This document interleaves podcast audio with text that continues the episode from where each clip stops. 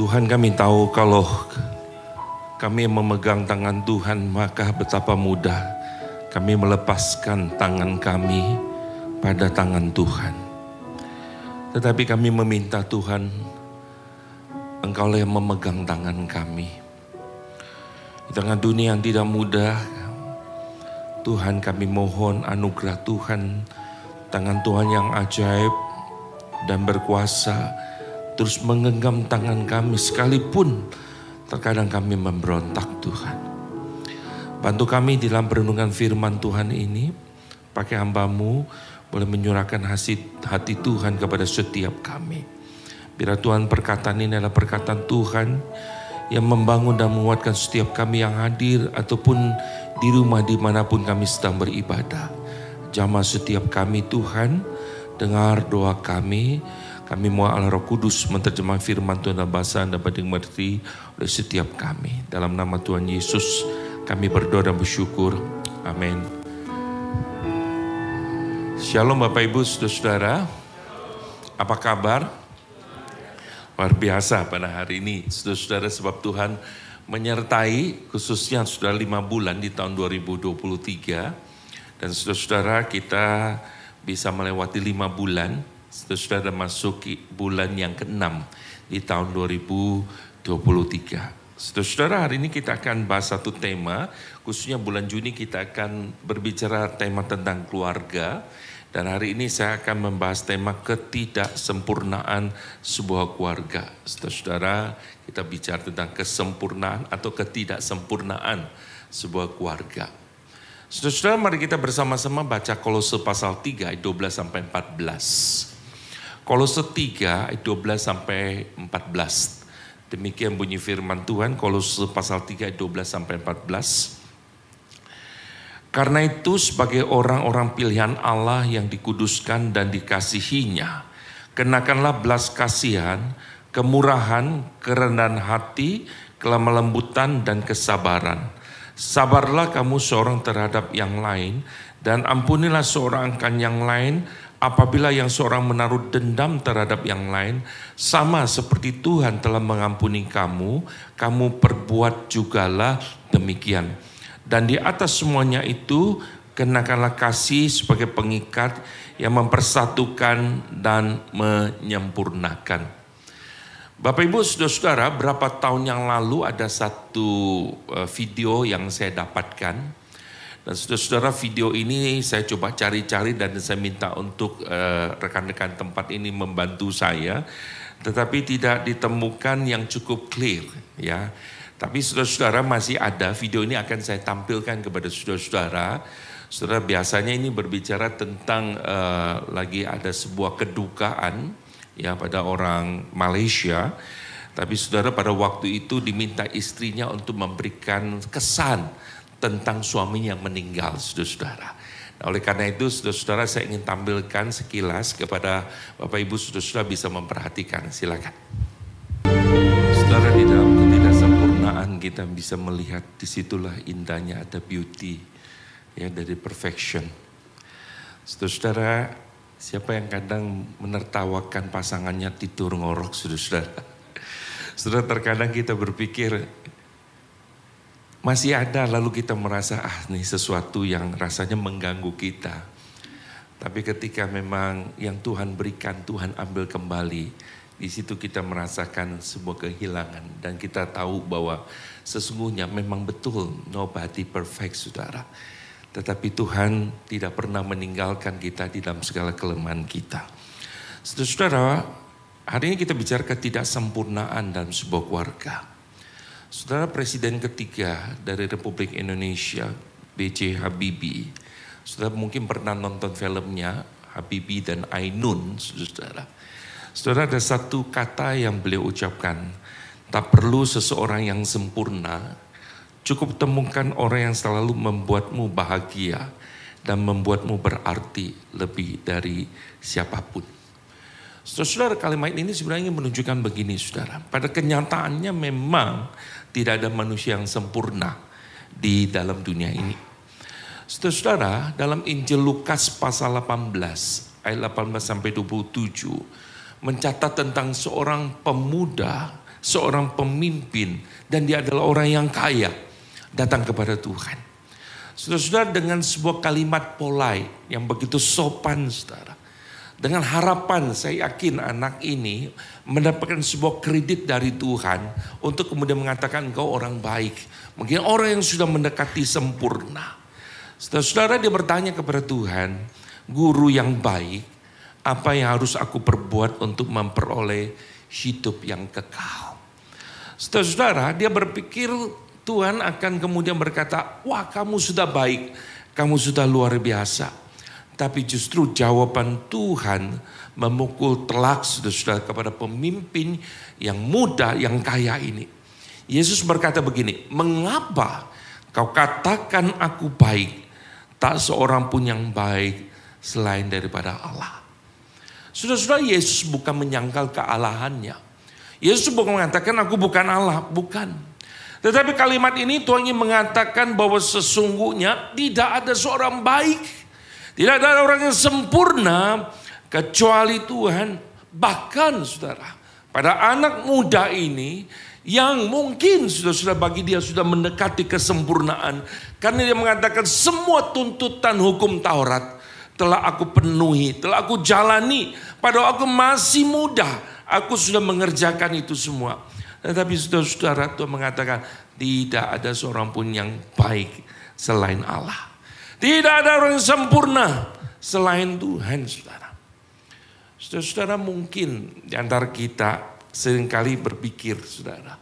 Melihat rumput tetangga itu lebih hijau. Betul ya saudara-saudara ya. Kita lihat suami tetangga kok baik. Kita lihat istri tetangga, kita lihat menantu tetangga, kita lihat mertua tetangga, kita lihat anak tetangga. Lalu kita berkata, coba aku ada di tengah-tengah keluarga ini, mungkin hidupku menjadi sempurna. Tapi pada kenyataannya saudara-saudara, pada waktu kita masuk di dalam keluarga ini, kita akan menemukan saudara-saudara tidak sempurna. Maka saudara-saudara ada satu buku yang berkata, everyone itu oke okay until you know him atau know her, saudara. Saudara kita melihat semua oke, okay, semua perfect, luar biasa. Tapi kita kita mengenal dia lebih dalam, kita tahu setiap kita itu punya kelemahan. Saudara-saudara, Wikipedia mendefinisikan keluarga sebagai berikut. Dia berkata keluarga adalah unit terkecil dari masyarakat yang terdiri dari kepala keluarga dan beberapa orang yang terkumpul dan serta orang yang selalu menerima kekurangan dan kelebihan orang yang ada di sekitarnya, baik buruknya anggota keluarga. Tetap tidak bisa merubah kodrat yang ada. Garis besarnya yang baik diarahkan dan yang buruk diperbaiki tanpa harus menghakimi. Saudara-saudara dari definisi ini, saudara-saudara saya ingin menyimpulkan begini bahwa saudara-saudara keluarga itu terdiri dari orang-orang yang tidak sempurna. Saya tidak sempurna, orang-orang sekitar saya itu tidak sempurna. Saudara-saudara, oleh karena itu kita butuh menghargai dan menerima kepribadian masing-masing. Betul saudara-saudara? Saudara-saudara, dia adalah makhluk yang berpribadi, saudara. Saudara, saya harus menghargai dia sebagai ciptaan Tuhan, menerima kepribadiannya, tapi orang itu tidak bisa menggunakan alasan begini, aku udah begini nggak bisa berubah. Saudara-saudara artinya saudara, dia bisa menjadi lebih baik.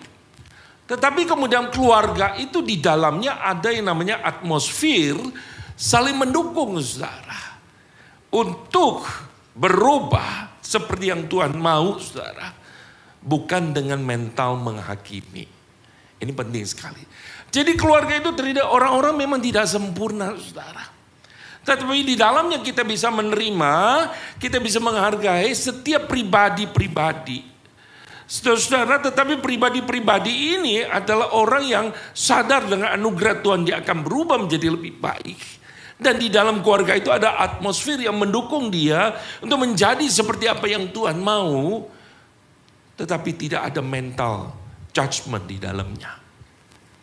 Saudara ini sangat penting sekali. Saudara bukankah di dalam keluarga sering kali dulu atau mungkin kita pernah alami. Saudara betul kita nggak sempurna. Tapi bukankah ada orang-orang sekitar kita yang kemudian menjudge kita. Loh kamu seperti tidak seperti dia. Dia lebih baik daripada kamu. Saudara kita merasa saudara-saudara kok tidak ada dukungan. Tidak ada atmosfer yang mendukung keluarga ini. Supaya saya menjadi lebih baik. Saudara-saudara kalau engkau perhatikan konteks perikov yang kita baca dalam kolose 3 tadi. Saudara ini berbicara tentang manusia baru. Tetapi sudah sangat menarik ketika Paulus menulis surat kepada jemaat di Kolose. Paulus tidak berhenti pada atau bicara tentang manusia baru. Tapi Paulus ingin berbicara tentang bahwa kondisi manusia yang baru atau status manusia yang baru itu saudara tidak hanya berhenti pada dirinya, pada status, tetapi kemudian dia harus menghasilkan sebuah perubahan perilaku. Atau saudara-saudara, ada sebuah perubahan hidup yang nyata, saudara. Saudara dengan kata lain bahwa kehidupan orang yang sudah lahir baru itu harusnya bisa diaplikasikan dalam kehidupan komunal, dalam kehidupan bersama, dalam kehidupan bergereja, dalam kehidupan bermasyarakat, dan unit yang terkecil dalam kehidupan keluarga.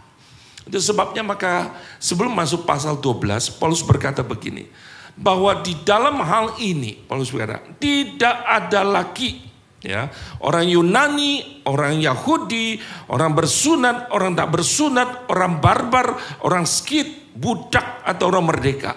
Tetapi Kristus adalah semua dan di dalam segala sesuatu. Christ is all and is in all, saudara. Kristus ada semua. Artinya Kristus telah menyatukan kita, saudara. Ini penting sekali, maka tidak ada lagi pemisah.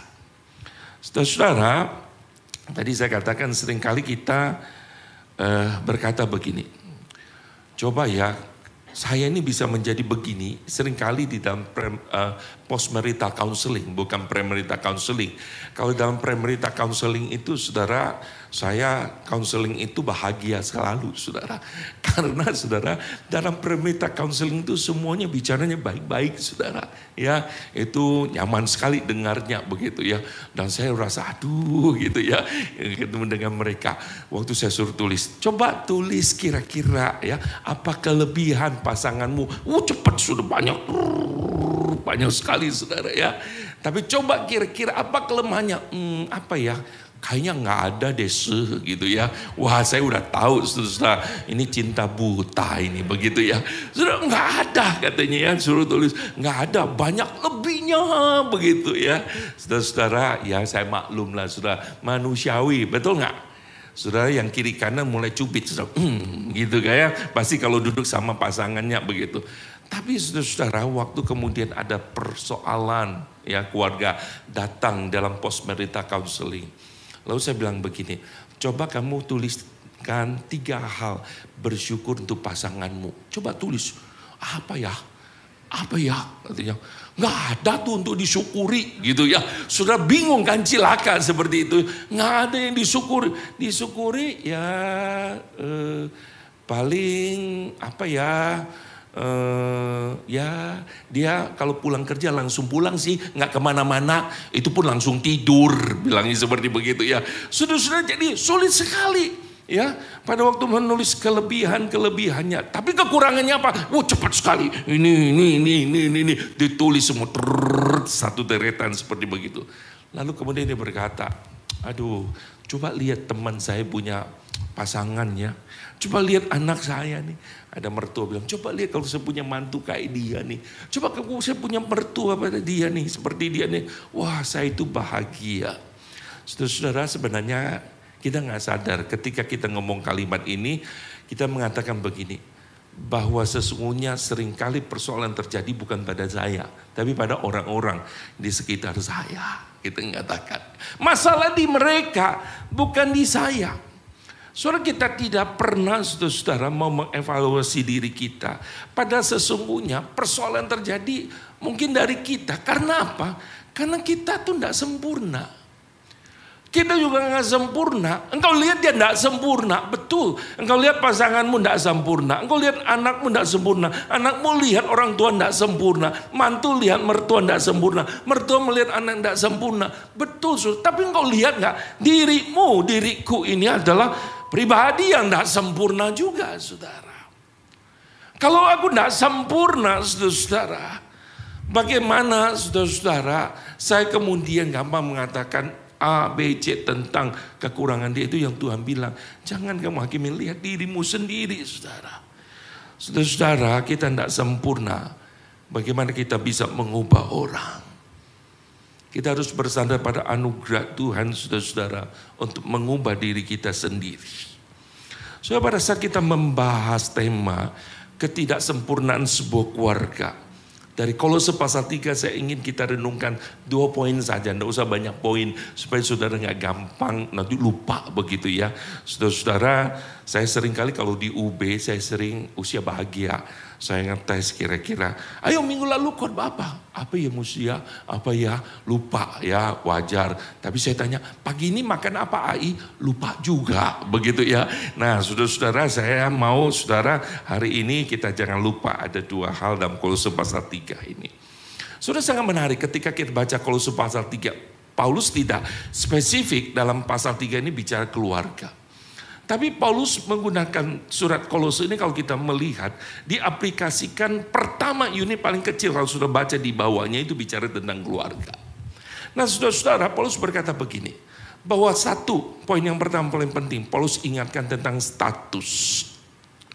Status kita di hadapan Tuhan itu ada modal utama untuk menjalani relasi keluarga yang Allah berikan. Saudara-saudara apa maksudnya status kita di hadapan Tuhan itu modal utama menjalani relasi keluarga yang Allah berikan. Saudara kalau perhatikan dalam kolose pasal 3 12. Paulus sedang menjelaskan tentang status kita pada saat ini. Saudara-saudara Paulus ingin mengajak kita untuk menyadari betapa luar biasanya anugerah Tuhan sehingga kemudian kita dapatkan status ini saudara. Yang dulunya kita tidak punya status ini, tapi sekarang Tuhan memberikan status ini kepada kita. Itu sebabnya Paulus berkata sudah dengan kalimat, kamu adalah umat pilihan Allah. Kamu orang kudus, kamu orang dikasih Allah. Saudara-saudara, ini tiga kata diulang-ulang oleh Paulus. Dan ini kalau kita lihat sejalan dengan surat yang Paulus tulis juga kepada jemaat di Efesus. Karena Efesus Kolose Paulus menulis jemaat ini kepada jemaat ini saudara dan sebuah surat pengembalaan. Lalu kemudian Paulus menulis beginilah Efesus pasal 1 ayat 4 sampai 5. Sebab di dalam dia Allah telah memilih kita sebelum dunia dijadikan. Supaya kita kudus dan tak bercacat di hadapannya. Dalam kasih ia telah menentukan kita dari semula oleh Yesus Kristus menjadi anak-anaknya sesuai dengan kerelaan kehendaknya. Saudara kita temukan kalimat kembali lagi. Paulus berkata, pilihan, kasih, kudus. Saudara, kenapa tiga kata ini diulang oleh Paulus? Karena tiga kata ini sudah menggambarkan status kita, saudara. Artinya begini, saudara. Bahwa dasar dari status kita ini karena pilihan Allah. Bukan usaha kita. Bukan perjuangan kita. Ini penting. Jadi engkau memiliki status yang baru sekarang jadi umat Allah. Jadi anak Tuhan, status ini Allah berikan kepada kamu karena dasarnya pilihan Allah, Allah lah yang memilih memberikan status ini kepadamu, saudara. Oh, sudah-sudah ini sangat indah sekali. Karena Paulus ini berkata begini, pilihan Tuhan itu tidak didasarkan pada kesempurnaanmu, tetapi pilihan Tuhan didasarkan pada apa? Ketidaksempurnaanmu. Saudara-saudara saya eh, akhir-akhir ini cukup sibuk jadi tidak sempat ke pasar ya walaupun dekat pasar sebenarnya rumahnya begitu ya kalau dulu saya sering ke pasar masa-masa pandemik itu saudara kalau ke pasar saya sering lihat ibu-ibu biasanya kalau pilih barang saudara-saudara. Ampun, ampun, begitu kan saudara-saudara ya. Kalau pilih ikan saya lihat ikannya dilihat bolak-balik dibuka insangnya dipencet-pencet gitu ya. Sampai kemudian si jual ikan berkata, ibu nanti uh, ikanku jadi banyak begitu ya dipencet-pencet ah enggak apa-apa ini nggak mau ini mau nggak mau dipilih-pilih begitu Saudara saya lagi berpikir kalau Tuhan pilih kita seperti itu, maka saya nggak masuk di dalamnya. Saudara ngerti ya? Saya nggak akan masuk di dalam pilihan Tuhan. Karena sekali lagi saudara Alkitab berkata nggak ada yang baik. Nggak ada yang benar. Di dalam Roma dikata. Sudah nggak ada yang baik kok. Baik saja enggak saudara. Benar juga enggak. Kita mau bicara sempurna. Nggak ada yang sempurna saudara. Jadi kalau kamu mengharapkan istrimu, suamimu sempurna sementara engkau nggak sempurna, anakmu sempurna atau orang tuamu sempurna sementara engkau tidak sempurna, engkau tunggu sampai Tuhan Yesus datang juga nggak ketemu saudara. Saudara ini pada kenyataannya. Jadi Tuhan bilang apa dasar ya dari statusmu? Pilihan Tuhan. Pilihan Tuhan berdasar apa? Bukan karena kesempurnaanmu, saudara.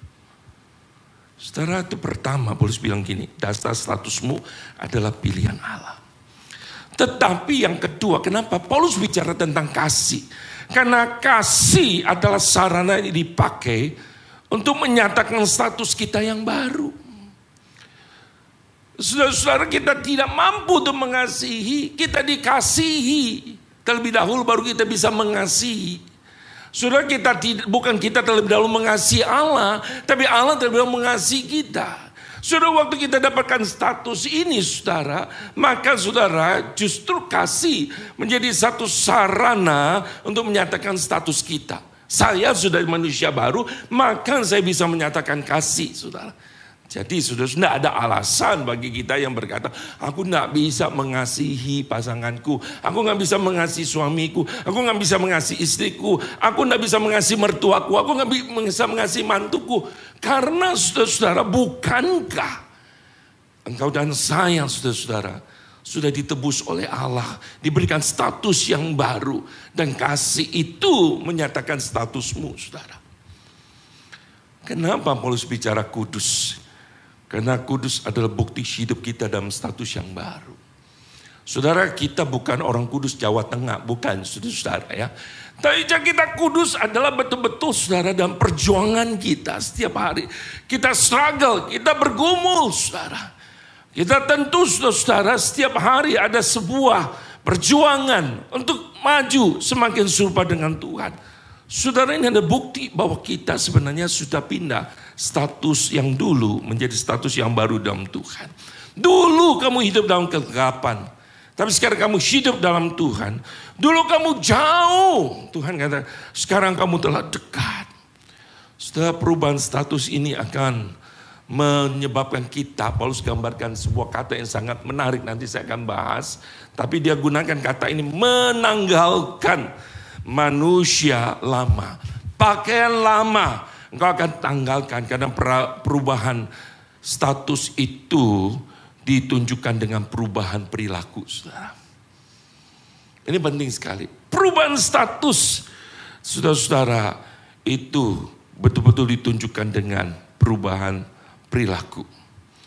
Saudara-saudara, hari ini Tuhan ngajak kita begini bahwa betul kita hidup di tengah-tengah keluarga tidak sempurna. Saya juga nggak sempurna. Tetapi diriku tidak sempurna dan keluargaku tidak sempurna. Ada pribadi, pribadi yang tebus oleh Tuhan. Yang dikasih Tuhan. Tuhan memberikan status yang baru. Sehingga aku punya kemampuan untuk hidup di dalam kebenaran Tuhan. Di situlah saya belajar untuk sungguh-sungguh hidup untuk menyatakan status saya yang baru dengan saudara-saudara menunjukkan sebuah perilaku yang berkenan kepada Tuhan. Saudara-saudara, yang kedua, saya ngajak kita bersama-sama bukan berhenti pada status. Kita udah tahu status. Tapi sangat menarik Paulus bilang begini. Bahwa ketika kita bicara ketidaksempurnaan dalam keluarga. So ternyata poin yang kedua Paulus bilang ketidaksempurnaan itu menghasilkan usaha. Saudara mungkin tanya sama saya, maksudnya apa nih Musa? Ketidaksempurnaan menghasilkan usaha. Sudah pernah berpikir nggak mengapa Allah izinkan ketidaksempurnaan itu hadir dalam hidup pribadimu, dalam keluargamu, dalam komunitasmu, dalam gerejamu? Saudara, karena kalau semua sudah sempurna, apa lagi harus diperjuangkan, apalagi harus diusahakan. Suamimu udah sempurna, istrimu udah sempurna, Mertuamu udah sempurna, anakmu udah sempurna, orang tuamu udah sempurna. Saudara, apa yang kau perjuangkan? Apa yang kau usahakan, saudara? Nggak ada, lo sudah sempurna. Nggak ada yang kita perjuangkan lagi, saudara. Nggak ada yang kita usahakan lagi. Tetapi justru kesempurnaan ini hadir. Tuhan ingin, saudara, agar kita mengerjakan. Ada satu usaha sebagai orang yang sudah dilahir baru kan sudah memiliki status yang baru saudara. Saudara Allah menempatkan kita itu di dalam dunia ini supaya saudara-saudara kita mempraktekkan firman Tuhan dalam ladang ini saudara.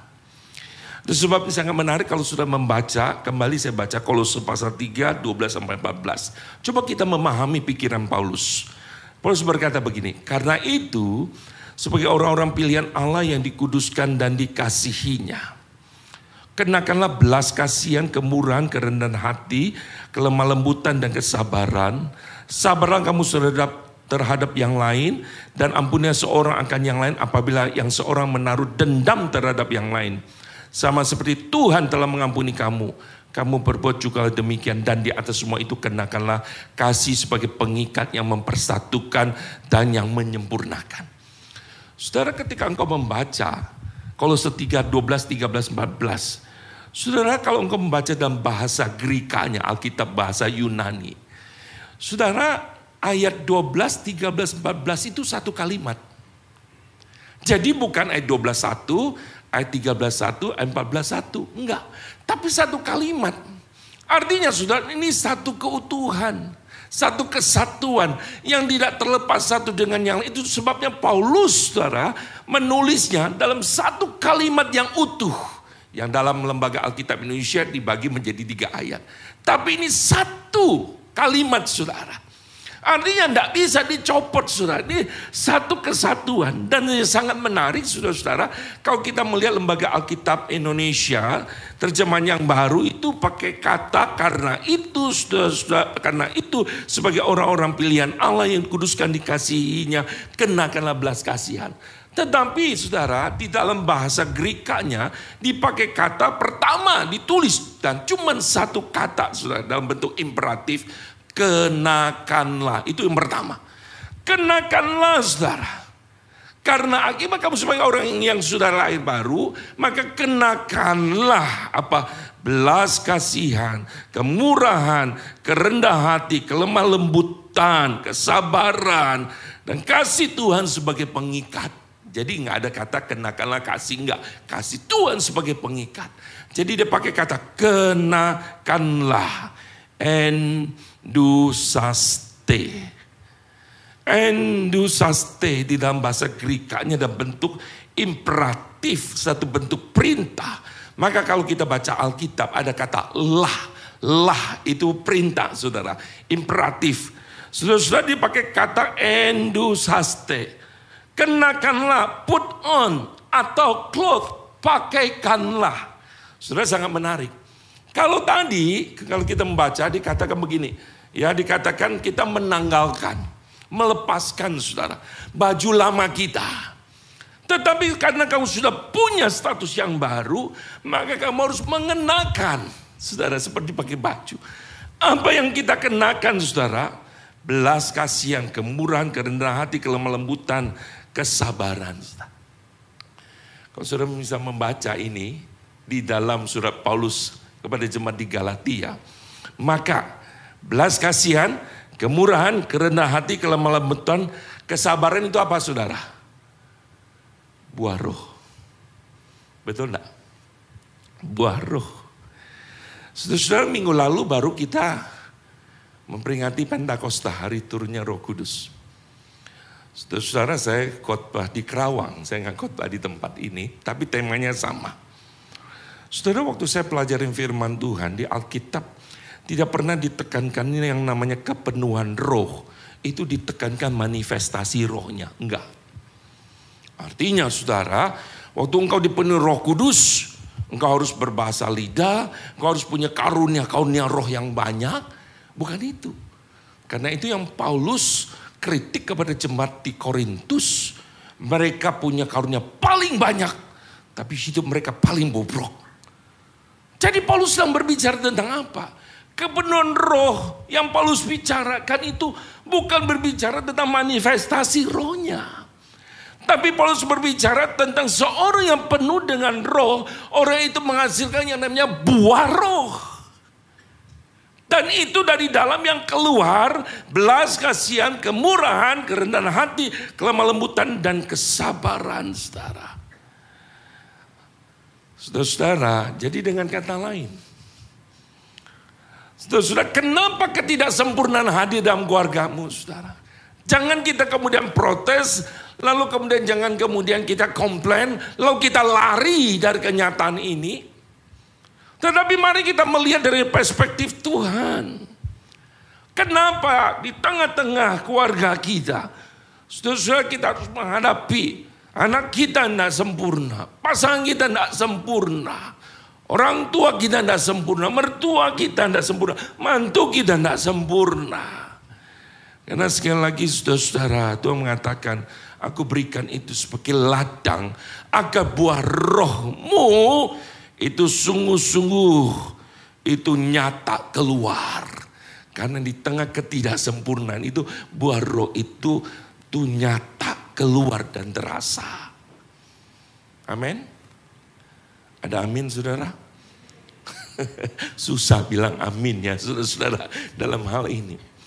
Tetapi inilah saudara-saudara yang Tuhan katakan. Itu sebabnya maka Tuhan katakan kita harus bersyukur kepada Tuhan untuk apa? Untuk orang-orang yang Tuhan berikan di sekitar kita, orang-orang yang tidak sempurna dan aku yang tidak sempurna, tapi di sinilah sebagai kesempatan saya untuk praktek, untuk mengupayakan, untuk mengusahakan apa saudara-saudara. Buah roh itu nyata. Betul-betul di tengah ketidaksempurnaan itu. Mau saudara-saudara punya kesabaran, punya pasangan yang membuat kita dongkol. Punya anak bikin kita dongkol. Tapi itu bilang ginilah supaya sabarmu tuh nyata keluar. Betul nggak? Di tengah-tengah ketidaksempurnaan dari orang sekitarmu. Itu sebabnya maka bersyukurlah kepada Tuhan. Dan akui bahwa mereka adalah sparring partner kita untuk menuju kesempurnaan. Amin. Lihat kiri kanan kalau engkau datang sama pasanganmu. Kalau engkau datang sama anakmu, terima kasih ya gitu ya. Kadang makasih kamu agak kebanyakan bicara gitu ya. Tapi saudara-saudara nggak apa-apa kan? Halo? Jangan cubit pasanganmu gitu ya. Jangan dengar firman Tuhan musuh ngomong langsung bilang, tuh ini cocok buat kamu. Bukan buat saya. Sudah sering kali itu terjadi. Aduh bagus musuh khotbahnya. Sayang mertua gue gak dateng.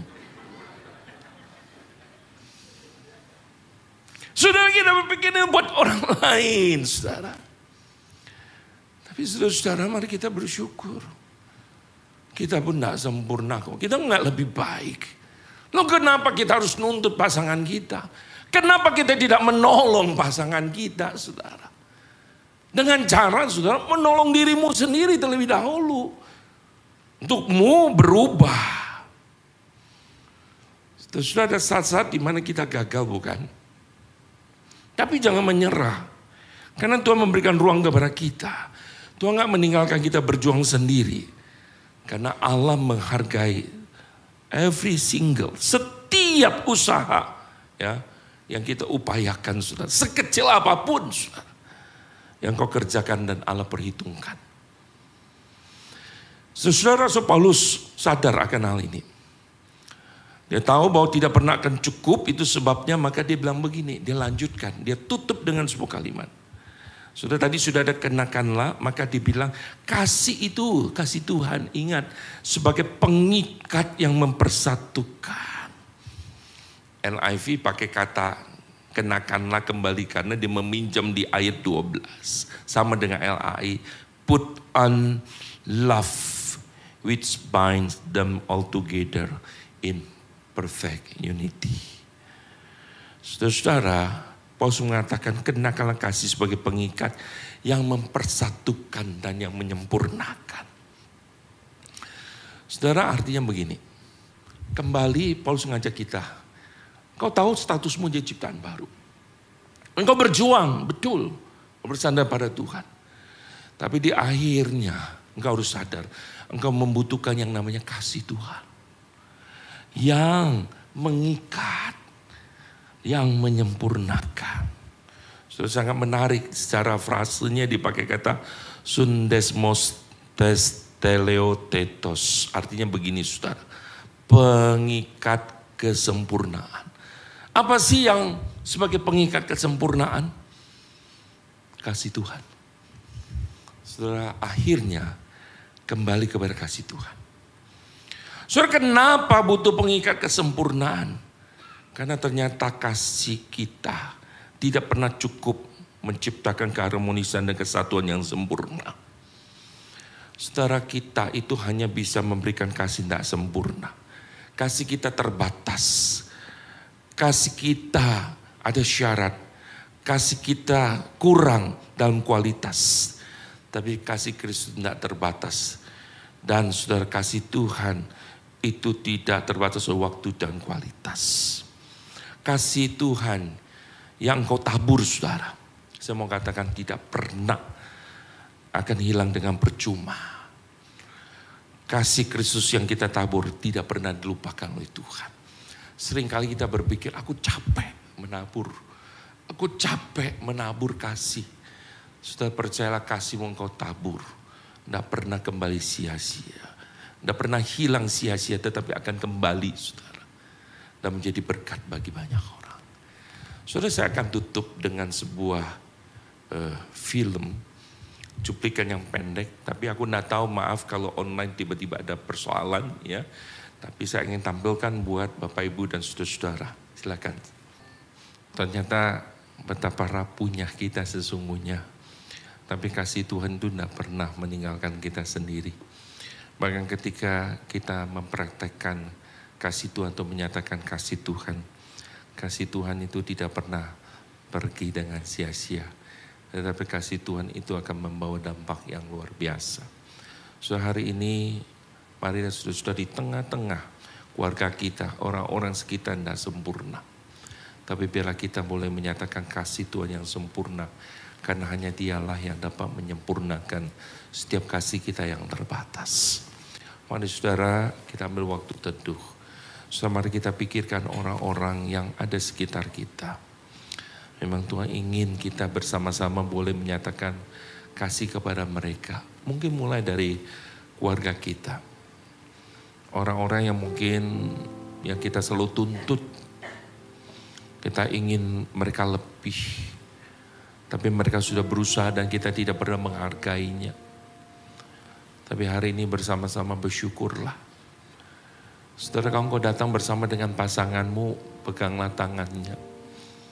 Bersama-sama dengan dia untuk berdoa, bersyukur. Tuhan mengasihi engkau dan Tuhan tidak pernah meninggalkan engkau. Dan katakan, aku bersyukur untuk engkau yang Tuhan berikan.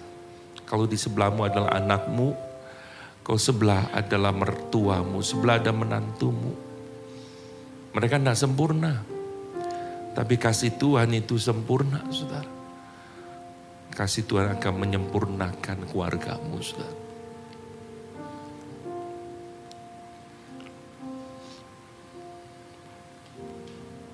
Tuhan nambah berdoa.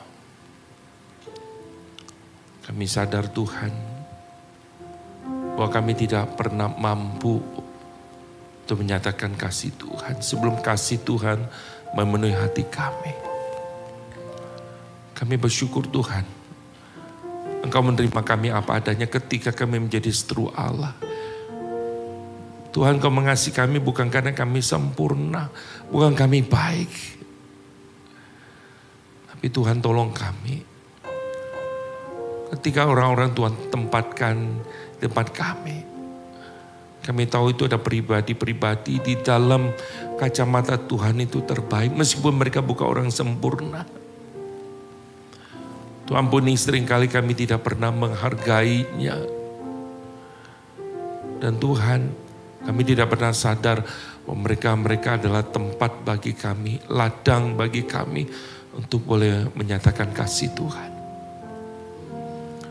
Tuhan tolong kami pulang dari tempat ini dengan perspektif yang baru, mengasihi pribadi-pribadi yang Tuhan taruh dalam hidup kami.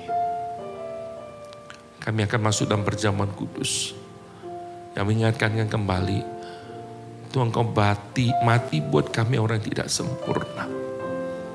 Dan penuh dengan kelemahan, dan penuh dengan dosa. Dalam nama Tuhan Yesus, kami berdoa bersyukur.